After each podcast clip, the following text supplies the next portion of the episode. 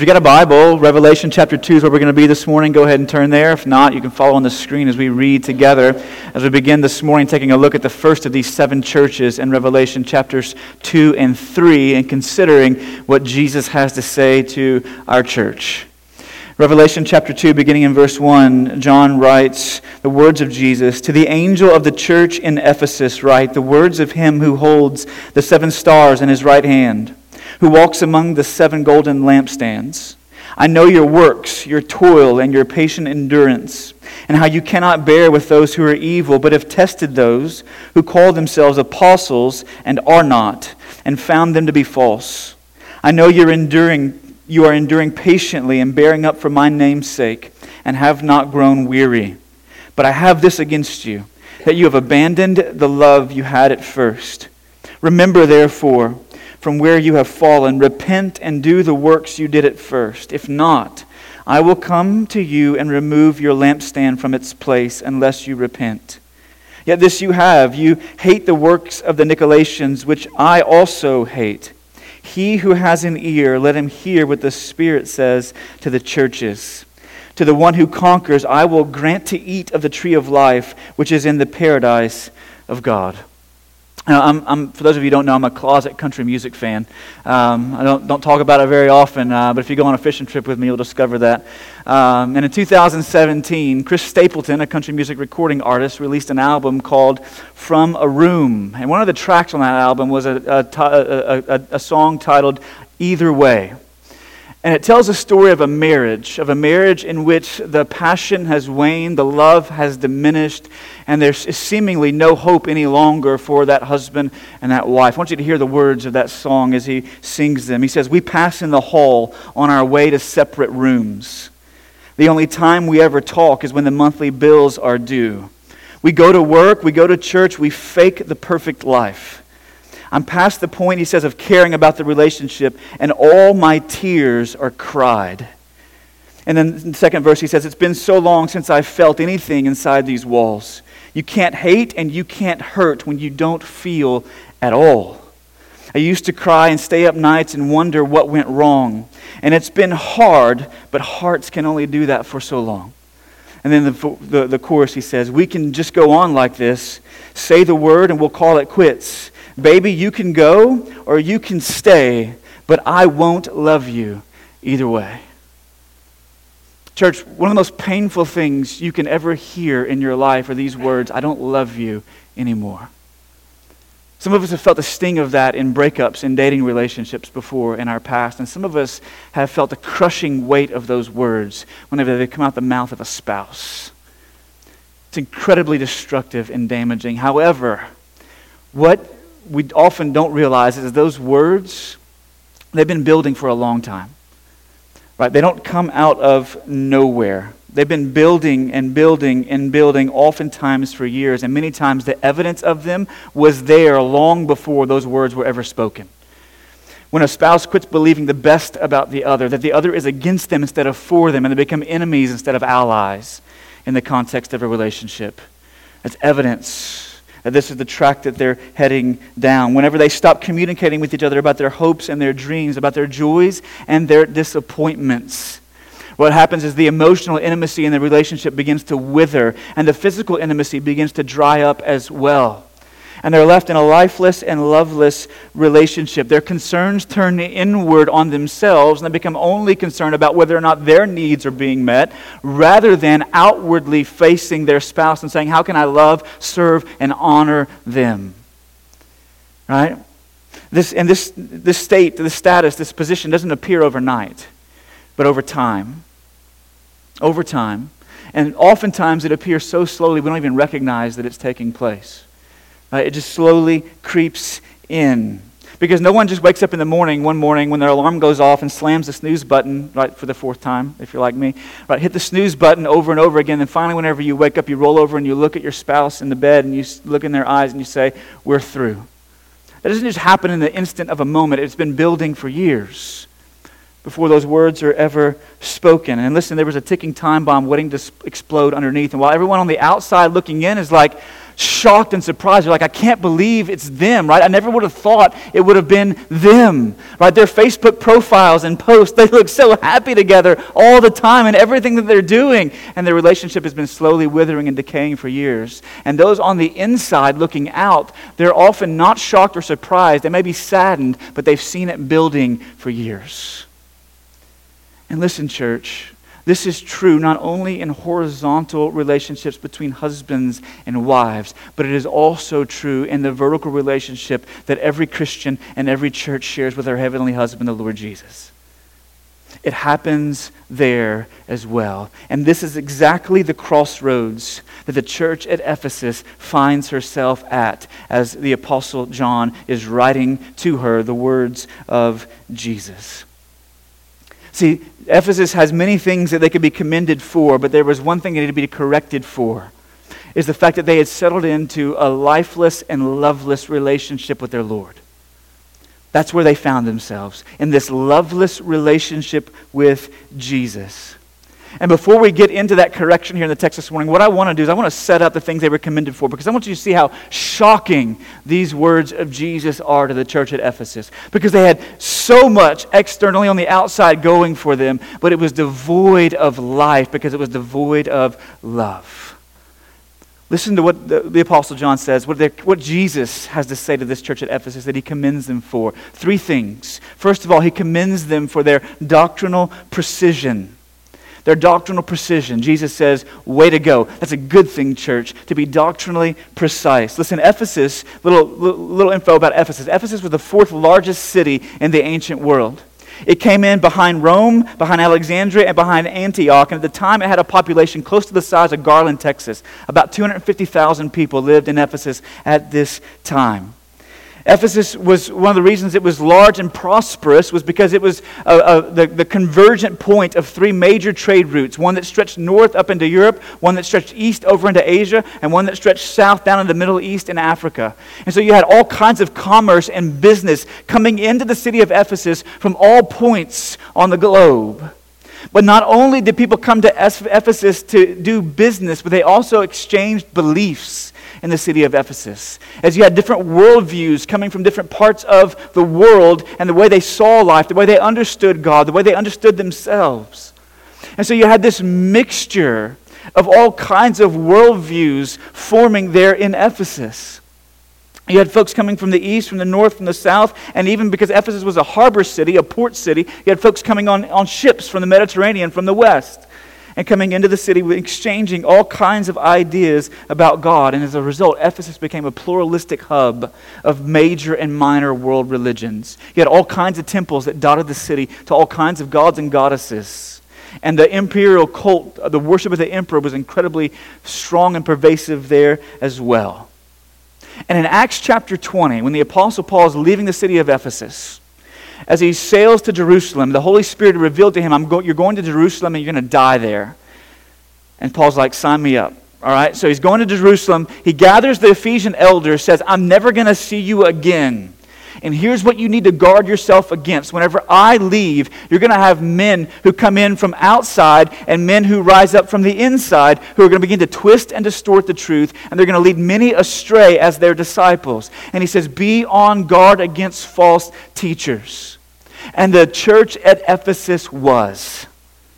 Look at what Jesus says to them in verse 2. In verse 2, Jesus says, You have tested those who call themselves apostles and are not, and found them to be false. And Jesus says, In a city that had so many circulating ideas about who God was and about how to interact with Him, how to worship Him, that the Ephesian church had not abandoned their doctrinal precision. They continued to hold to the teachings of the Old Testament and the witness of the apostles. Like they didn't adopt a buffet belief system, right? You know what that is? You go to Luby's, you pick up a tray, and you kind of walk down, right? I don't know if you go to Luby's, but maybe any other buffet, right? You walk down, you say, I want a little bit of this, and a little bit of this, and a little bit of this, and a little bit of this, and you put it on your plate, and you go sit down, and you make a meal for yourself out of all the courses and available options, right? And there are there are churches and individual Christians who do that, right? They say, I want a little bit of this from this worldview, a little bit of this from this worldview, a little bit of this from this worldview, and a little bit of this from this worldview. I'm going to make my own, right, specialized, personalized worldview. I'm my own religion, right? I'll take Christianity and I'll synchronize it with all these other world religions, right? So I'll take a little bit from Buddhism, a little bit from Confucianism, a little bit from maybe Islam, a little bit from Judaism, a little bit from uh, New Age philosophy. I'll take all these little pieces and I'll merge them all together. And yet the church at Ephesus did not adopt that practice. They continued to confront false teachers. And they continued to identify them as such. And Jesus says, way to go. It's a good thing to be doctrinally precise. Second, Jesus commends them for their moral practices. Look, Heraclitus was one of the Ephesian philosophers in the ancient world. He was known as the weeping philosopher. And the reason he cried all the time is not because he was always cutting up onions, because he went around the city and he saw all kinds of just weird and whacked out stuff going on. Listen, he is quoted as saying this. He said that the citizens of Ephesus were fit only to be drowned, and that the reason he could never laugh or smile was because he lived amidst such terrible uncleanness. He lamented over the immorality that he saw in the city. Right? Because you got all these worldviews coming together and people picking and choosing from different ones to create their own. And some of them were, were, were, were in, in, these temples where you went to worship the gods, they had like temple prostitutes, and you would pay the prostitute and you would engage in all kinds of perverse activities with the prostitute there at the temple. And he said the city was rampant and rife with all kinds of immorality. And yet, Jesus says to them in verse 6, He says, This you have, this is going for you. You hate the work of the Nicolaitans which I also hate. Now, we don't know much about who these people were. They show up again in a couple of weeks in another letter to another church. But what we do know about them is this, is that they were a, a, a way of relating to God that embraced idolatry and immorality. And Jesus says, You despise what they're doing as I despise what they're doing. Because as people have adopted all kinds of weird and whacked out beliefs, it's led to all kinds of weird and whacked out practices in their lives, right? Because false teaching always coincides with foolish living. And so these practices begun to emerge, and yet the Ephesian church had continued to walk in holiness. They continued to walk in obedience. They continued to observe the commands of God. And God says, that's a good thing. You commend, he commends them for that. But third, Jesus commends them for their faithful perseverance as well. In verse 3, Jesus says, I know you are enduring patiently and bearing up for my name's sake, and you have not grown weary. Listen, in a city with so much opposition to Christianity and to the church, from the Jews, from the, from the emperors, from all kinds of people, from all kinds of places opposing them and persecuting them, they have continued to gladly bear reproach for the name of Jesus. Even as their leaders are exiled onto small islands in the Aegean Sea even as their friends are arrested and tortured for their faith, even as their family members face death on account of their loyalty to Jesus, they continue to gladly bear reproach for his name. And Jesus says that's a good thing. Faithful perseverance, moral practice, and doctrinal precision are all good things. Listen, any denomination and any mission agency and any church planting organization would say, we want churches like that. We want churches and missionaries that are doctrinally precise. We want them where there is holiness of lifestyle, where there is a moral practice that is above reproach. And we want them to be able to endure faithfully hardship and opposition and persecution and affliction. We want those kinds of churches. We want those kinds of missionaries. And yet, Jesus says, I have something against you. In all, all of those things that he celebrates that are good things, he says, This is what I have against you. That despite your doctrinal precision, and despite your moral practice, and despite your faithful perseverance, you have lost your relational passion. You've lost passion. And you're living in this loveless relationship with God. In verse 4, listen to what Jesus has to say. But I have this against you, that you have abandoned the love you had at first. Now, there are scholars who debate whether or not this is love for God or love for people, but I want you to know something that you can't separate those two. Jesus says in Matthew 22 and in Mark 12 in the Great Commandment that the degree to which you love God with all your heart, soul, mind, and strength will be the degree to which you can move toward your neighbor and love them without using them.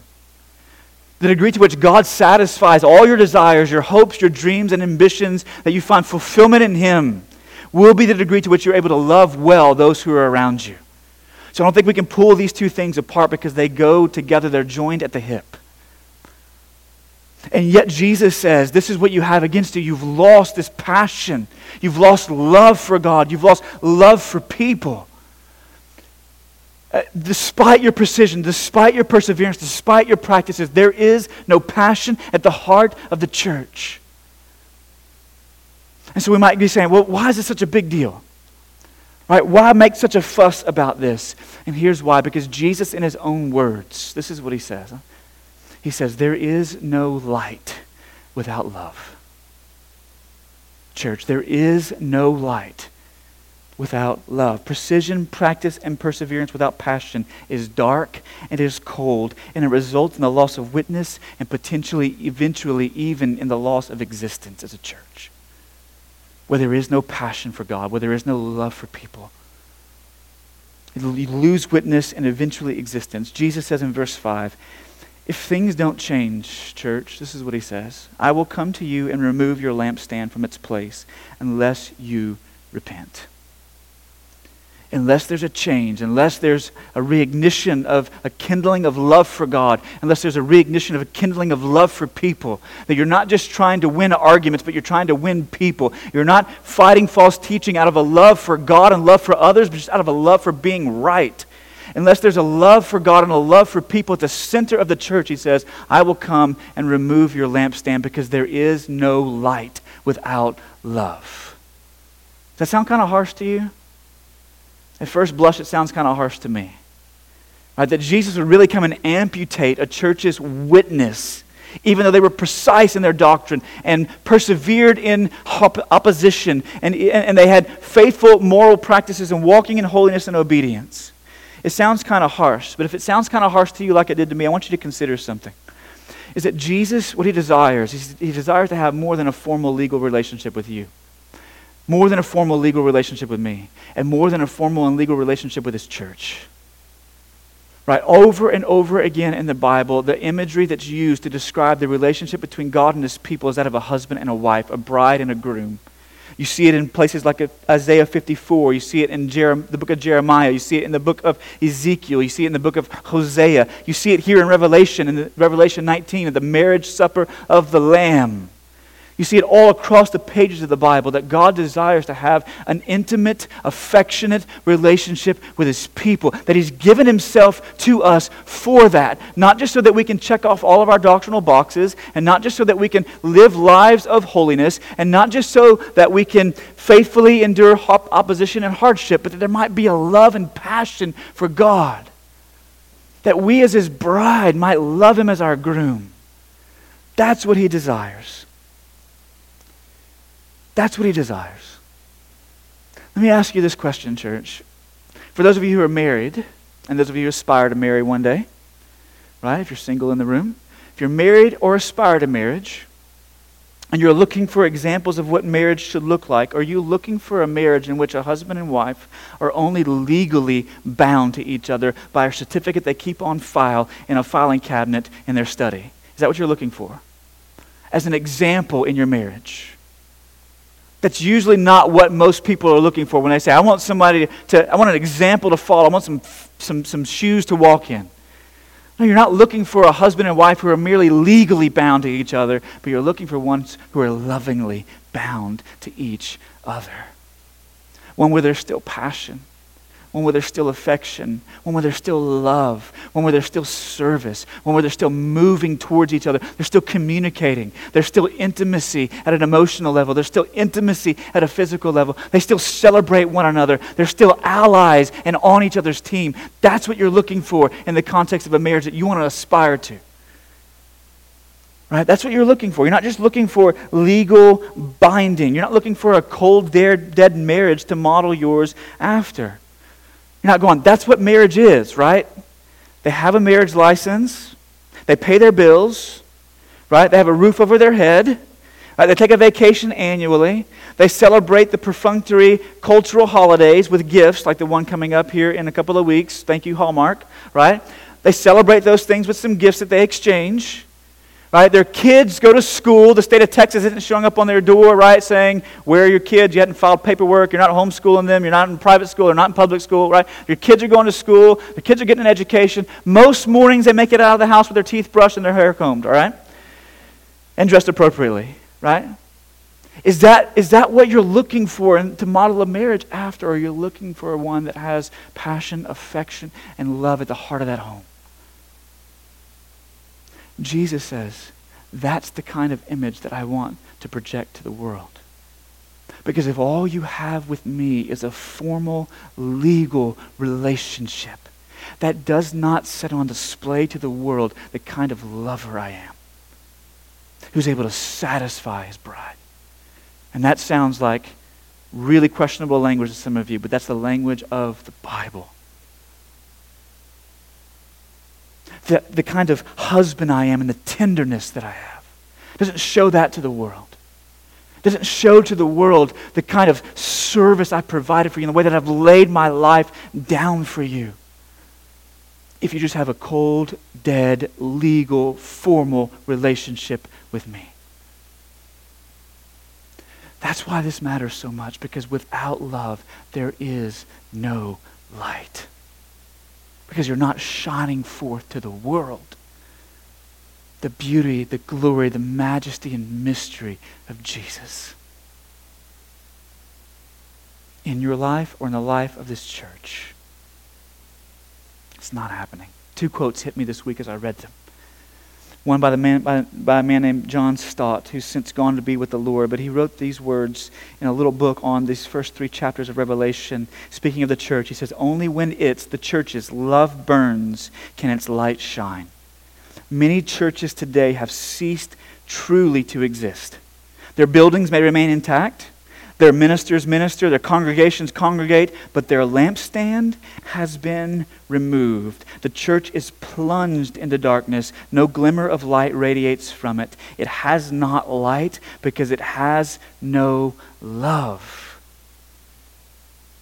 And James Boice, who's traveled extensively to all kinds of stripes and shades of evangelical churches across America, he said this He says, An actual interest in God is hard to find despite vigilant activity in many churches. While there is a great interest in proper organizational methods, ministry techniques, and the kind of music that is performed and how it's performed, he says, God has become weightless for the masses of today's alleged believers. We don't feel the weight of God on our lives any longer. We don't feel the weight of His holiness. We don't feel the weight of His joy. We don't feel the weight of His love. We don't feel the weight of His character and nature, of His acts. He quotes a man by the name of David Wells as well, Boice does, and he says, God rests on us so inconsequentially as not to be noticeable. It's like a fly landing on your hair. That sometimes you don't, you don't even feel it. You don't even sense it. You don't even taste it. How do you know, church, if you've crossed that line? How do you know if you've moved into this loveless relationship with your Lord? I'm going to run down several, several benchmarks this one. I'm not going to uh, unpack each one of them so you can jot them down, go back and listen to the podcast, whatever you want to do to process these. But I'm going to just run through them quickly because we got more to get to because Jesus is so compassionate. He gives a solution to this problem too. But how do you know if this is where you are? First, if you use truth as a sword rather than a scalpel, you've crossed that line. You know what I mean by that? use a sword and a scalpel in very different ways with people. Right? A scalpel is intended to heal. A sword is intended to hurt. Do you bludgeon people with truth or do you bless them with it? In addition, if you use doctrine to feel intellectually superior to others, you might have precise doctrine, but you use it to feel intellectually superior to others and feel like the smartest person in the room, then you've crossed that line and entered into this loveless relationship with your Lord. If your life of holiness is wielded in such a way as to make yourself feel morally superior to others and make them feel morally inferior to you, and there is no humility, there's no winsomeness about your life, there's no attractiveness about your life, even to those whose wheels are completely off, right? And they're in all kinds of perverted and foolish behavior. If there's no winsomeness about you, no attractiveness about you, but you just use your moral practices to feel superior to others and make them feel inferior to you, you've crossed that line. In addition, if you patiently endure, right?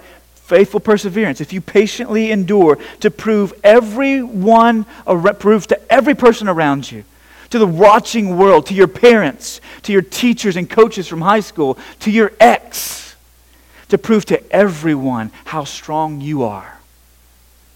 Not how strong God is and how strong He can be in their life. You've crossed a line. If your theology and your doctrinal precision makes you feel big and makes God feel small to you, that you've got Him kind of confined into the, all these parameters and, and, and, and categories, you've crossed a line. There's no mystery to God any longer in your life. Listen, if your prayers are just statements of truth, just propositions about who God is, but there's no tributes to God, praise to God, affections to God, adoration of God in your prayers, you've probably crossed a line. You're just kind of repeating a bunch of propositions and statements of truth about God. There's no love driving you to your knees when you pray. If your theology, listen, keeps you from doxology, you know what doxology is? It's a hymn of praise to God. It's worship. Right? If you go, I don't need to engage in worship, right? I don't need to sing, I don't need to lift my voice, I don't need to raise my hands, I don't need to surrender my life, I don't need to express any kind of emotion or passion to God because I've got God figured out. If my theology keeps me from doxology, then you've crossed a line. But because theology was never intended to keep you from it, but to fuel it. That when you gather in a room on, on, on, Sunday morning with other believers who are admonishing one another with hymns and songs and spiritual songs, that you would be with your heart engaged, not just kind of slowly numbing out these words that are on a screen behind me, but your heart would be engaged. It'd be passion and love. Right? Because knowledge of God was always intended to inflame the heart with love for God. And listen, love for God was always intended to drive you back to understanding more of who this God is that you claim to love. See, these are supposed to be two rails that our lives run on. Right? And because whenever you whenever you just get imbalanced and you run on one of those rails of either knowledge or love, but not both, you're running on the rail of just love for God. I love Jesus, right? I've got affections for him, I've got passions for him. I'm a very highly emotion, emotive person, right? I love to get excited. But that's the only rail you're running on, just all this emotion. You get really confused really quick. Because you can stir up a lot of emotion with some really creepy, crawly things that live under rocks. On the other hand, if all you've got is knowledge of God and no affections for Him, right, you become very calloused. And there's no warmth, there's no tenderness, there's no gentleness. Because knowledge of God was always intended to fuel love for God, and love for God was always intended to drive you back to an understanding of who this God is that you say that you love so that you can ensure what you're saying about him is honoring to him and not dishonoring to him. So chew on that. You know, Jesus Jesus is, I said before, so tender and so compassionate because he doesn't just leave us here in this short circuited state of affairs. He actually provides a solution. I want to give it to you as we close this morning. He tells us three things.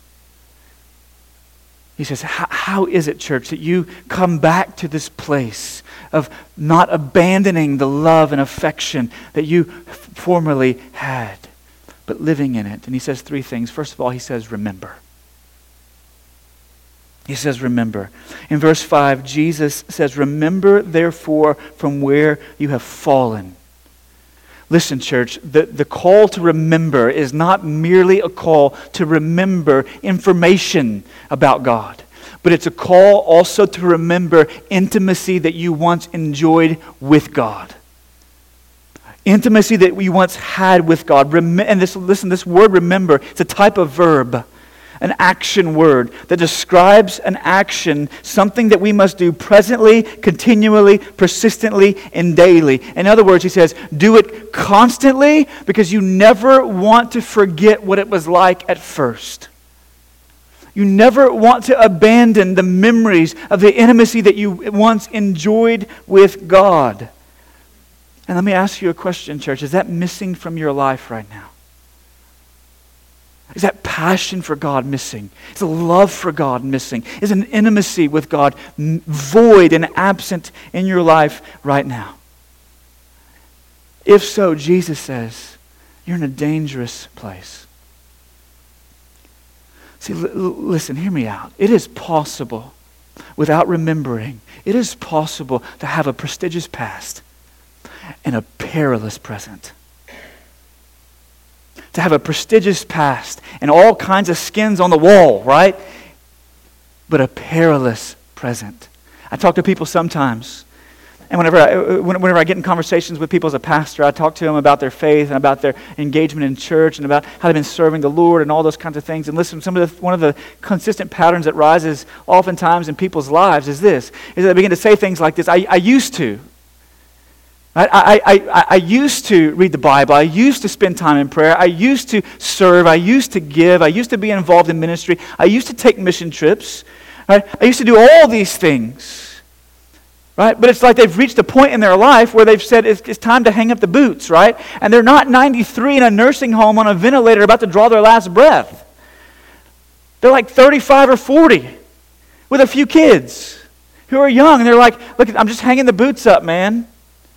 I, I used to do all these things, but I don't do them anymore. They have a prestigious past, but they find themselves in a position in the present that is incredibly perilous because they feel like they've retired from Christianity. They just kind of hung it up. But I'm not going to dig deeply into a church. I'm not going to commit anywhere. I'm just going to kind of float through. I'm just going to kind of be comfortable. I'm not going to be accountable to anyone. I'm not going to be engaged in serving anywhere. I'm just going to kind of float.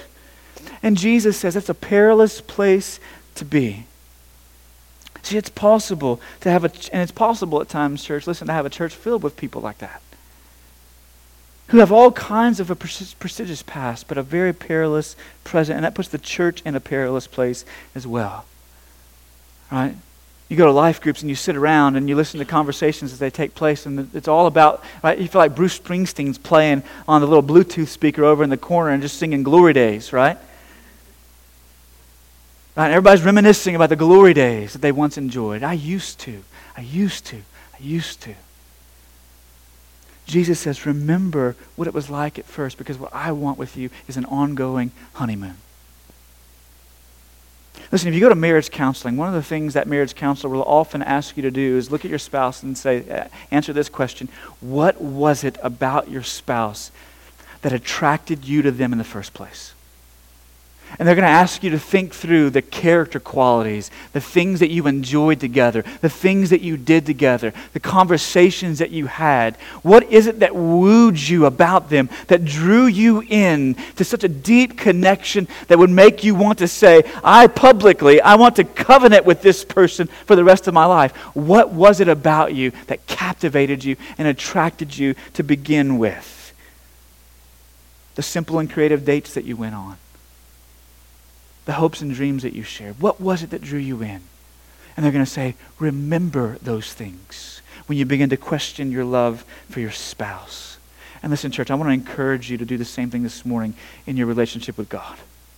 Recall what it was like at first. When you first came to faith in Christ. Whether you were six years old and were in a family of pastors and deacons or whether you were in your 20s and had wrecked your life on the rocks of, kind of all kinds of bad choices. Remember what it was like at first when you first began to, to feel a spark of love for God in your heart, when the Holy Spirit first opened your eyes to see your sin and your need for a Savior. Remember, recall those things. Recall what it was like the first time you heard that the God who made everything, including you, had a heart that burned with love for everything that He's created, including you. Recall what it was like when you were first told about the love of the Father and the sending of His Son to live and die in your place, shed His blood for your sin, rise from the grave to victory, and send the Holy Spirit to impregnate your heart with a love for God as an adopted son or daughter. That you are no longer estranged from your Maker, but you have been reconciled now as a child. Recall what that was like when that truth first settled on your heart.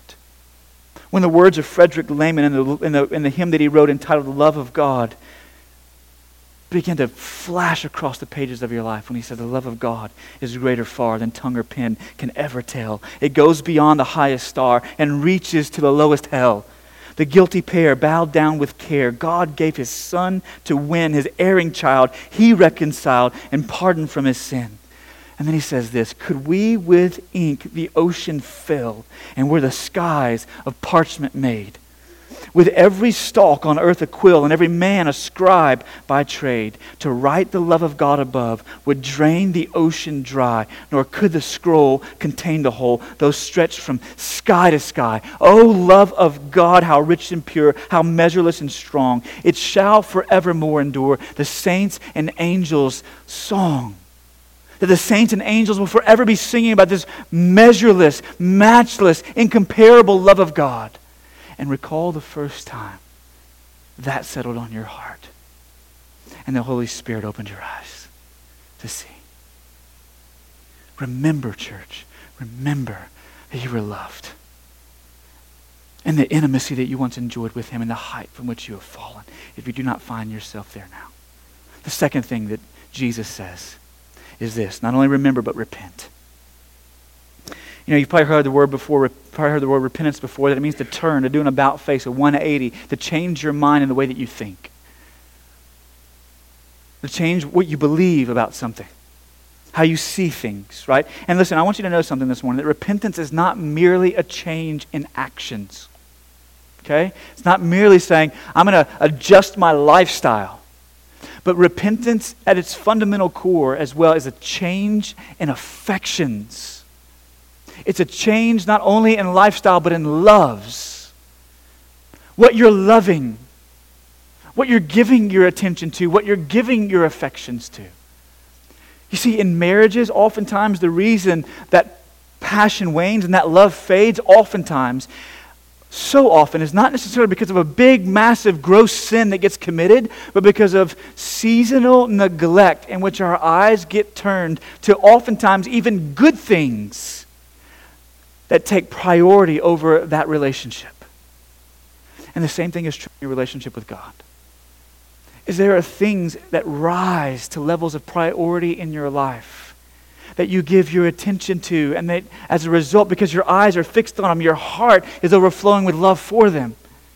And you continue to fill your eyes with them, and your eyes are not necessarily the windows to the soul, right? Don't, you don't look into the, somebody's soul through your eyes, but the eyes are the lenses, right? They're, they're an active Right? They're like the telescope of the soul. Whatever I fix, the binoculars of the soul, whatever I fix my eyes on, whatever I fix my attention on, my heart slowly begins to fill with affection for. And, there's, and, and, and a part of this repentance, church, is this is it to turn and change what you're loving. It means a change in what you're fixing your eyes on, what you're filling your heart with, what you're giving your attention to. Right? Remember what it was like in those first days when your attention just naturally flew to Jesus. Right? And you were, you were walking through a through Target or through Walmart, and all of a sudden these thoughts of Jesus emerge in your mind, and this love for Jesus erupted in your heart. It wasn't something you had to muster or conjure up, it was just there. And remember, fix your eyes there. Remember, repent, turn from all these other competing loves. And for some of us, what that means is this is that we've got to come to a place where we say to ourselves and we say to all these other competing affections to say this You will not love me the way Jesus does. You will not satisfy me the way Jesus does. You will not fulfill me the way Jesus does. You look at your career and say to your career, You will not be the lover that Jesus is to me. You look at your spouse and say, You will not be the lover that Jesus is to me. You look at your kids. Some of you have so much of your identity and attention. And listen, you can't neglect them, right? Because they'll just be in the street playing and get run over by a car or down a storm drain somewhere and you'll be washed off, right? You can't, you got to keep your eyes on them. Like the eyes of your, some of our hearts are so fixed on our kids. Right? They'll be in a, somebody else's house eating cookies through their garage door. That's a true story, okay? And so you got to keep, but, but the eyes of your heart are so fixed on your kids saying, Love me, love me, validate me. And so you got to learn to look at your kids and say, You will never love me like Jesus loves me. No matter how good of a mom I am, no matter how good of a dad I am, you will never love me like Jesus loves me. So you got to learn to look at these competing lovers of all of your accomplishments and awards and say, You will never love me like Jesus loved me. All of your possessions, you will never love me like Jesus loves me. You need to preach that to yourself day after day after day as you turn from all these other competing affections to foster affection and love for God in your life. So remember and repent. And then, third, Jesus says this He says, Return return. And he says it in that same context when he says, Remember the heights from which you have fallen, repent, and do the things you did at first. Return to those things that you did early on. Right? You go to marriage, any marriage counselor, and you know what they're going to tell you? Start dating your spouse again. When was the last time that you gave them the kind of attention that you used to give them right? Now you've got all these things, else, other things going on. You got careers, you got mortgages to pay, you got bills to pay, you got kids to, to feed and clothe and comb their hair and get them out the door to school. All these things. You got all these things vying for your attention. When was the last time you dated your spouse? When was the last time you did those things that you did at first? And they would say, return to those things. Return to those things. And Jesus says the same thing to us return to those things. And listen, notice Jesus does not say you need to conjure up a bunch of emotion before you act. It's not what he says. He says, first return to those acts of obedience. See, one commentator said it's, he, pointed, he pointed out that Christ's command is not feel thy feelings first, but do the works first. Do the first works. It makes the point that to regain the warmth of this affection is neither by working up some spasmodic emotion or by theorizing about it, but by doing its duties.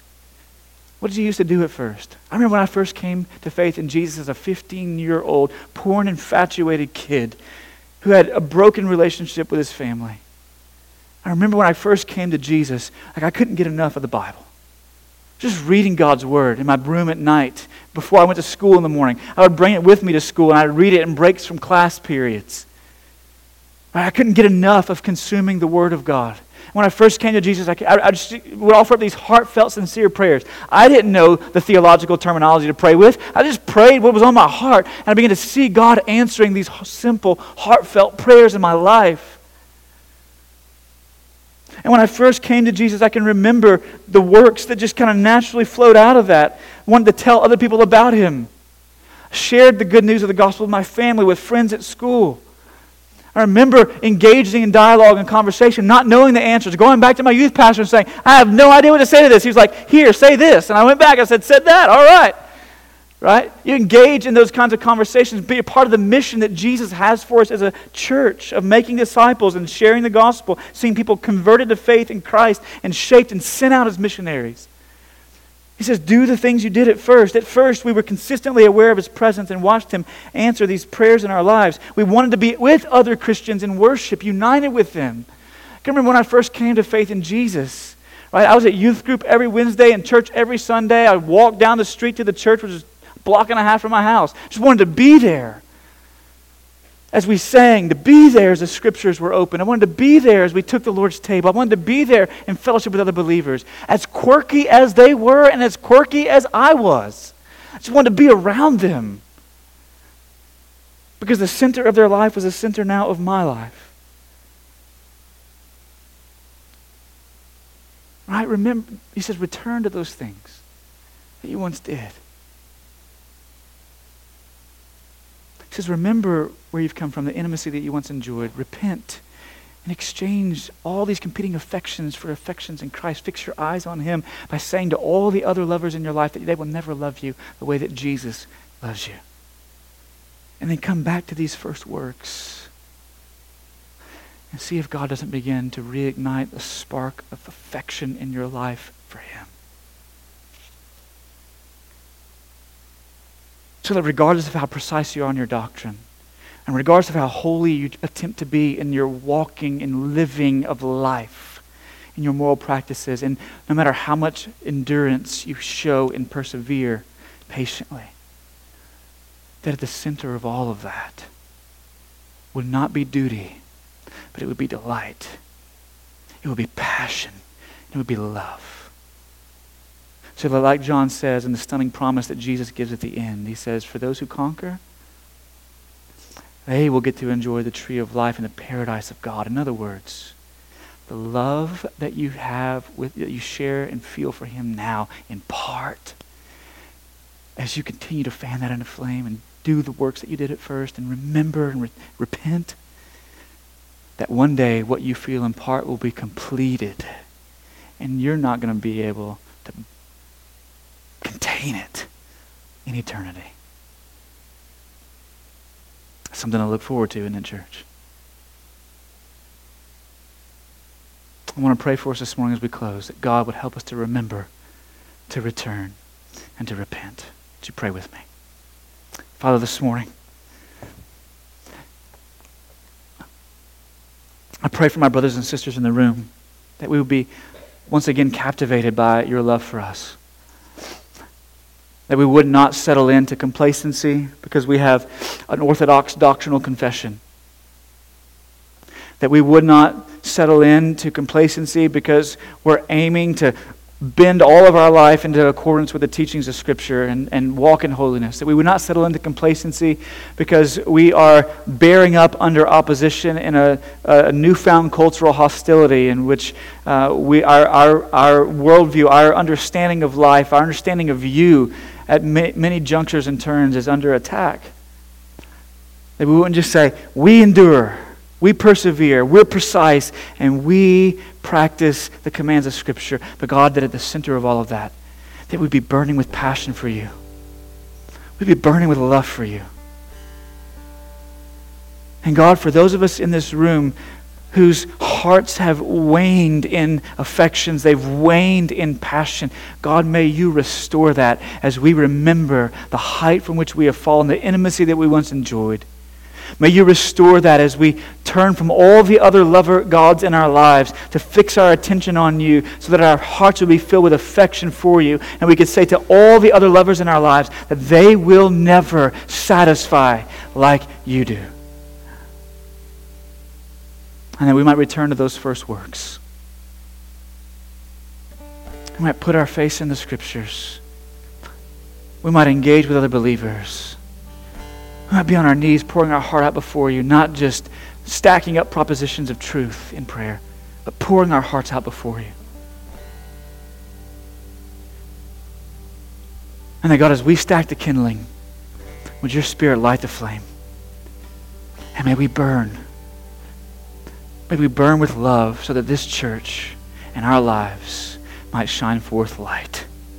We pray it in Jesus' name.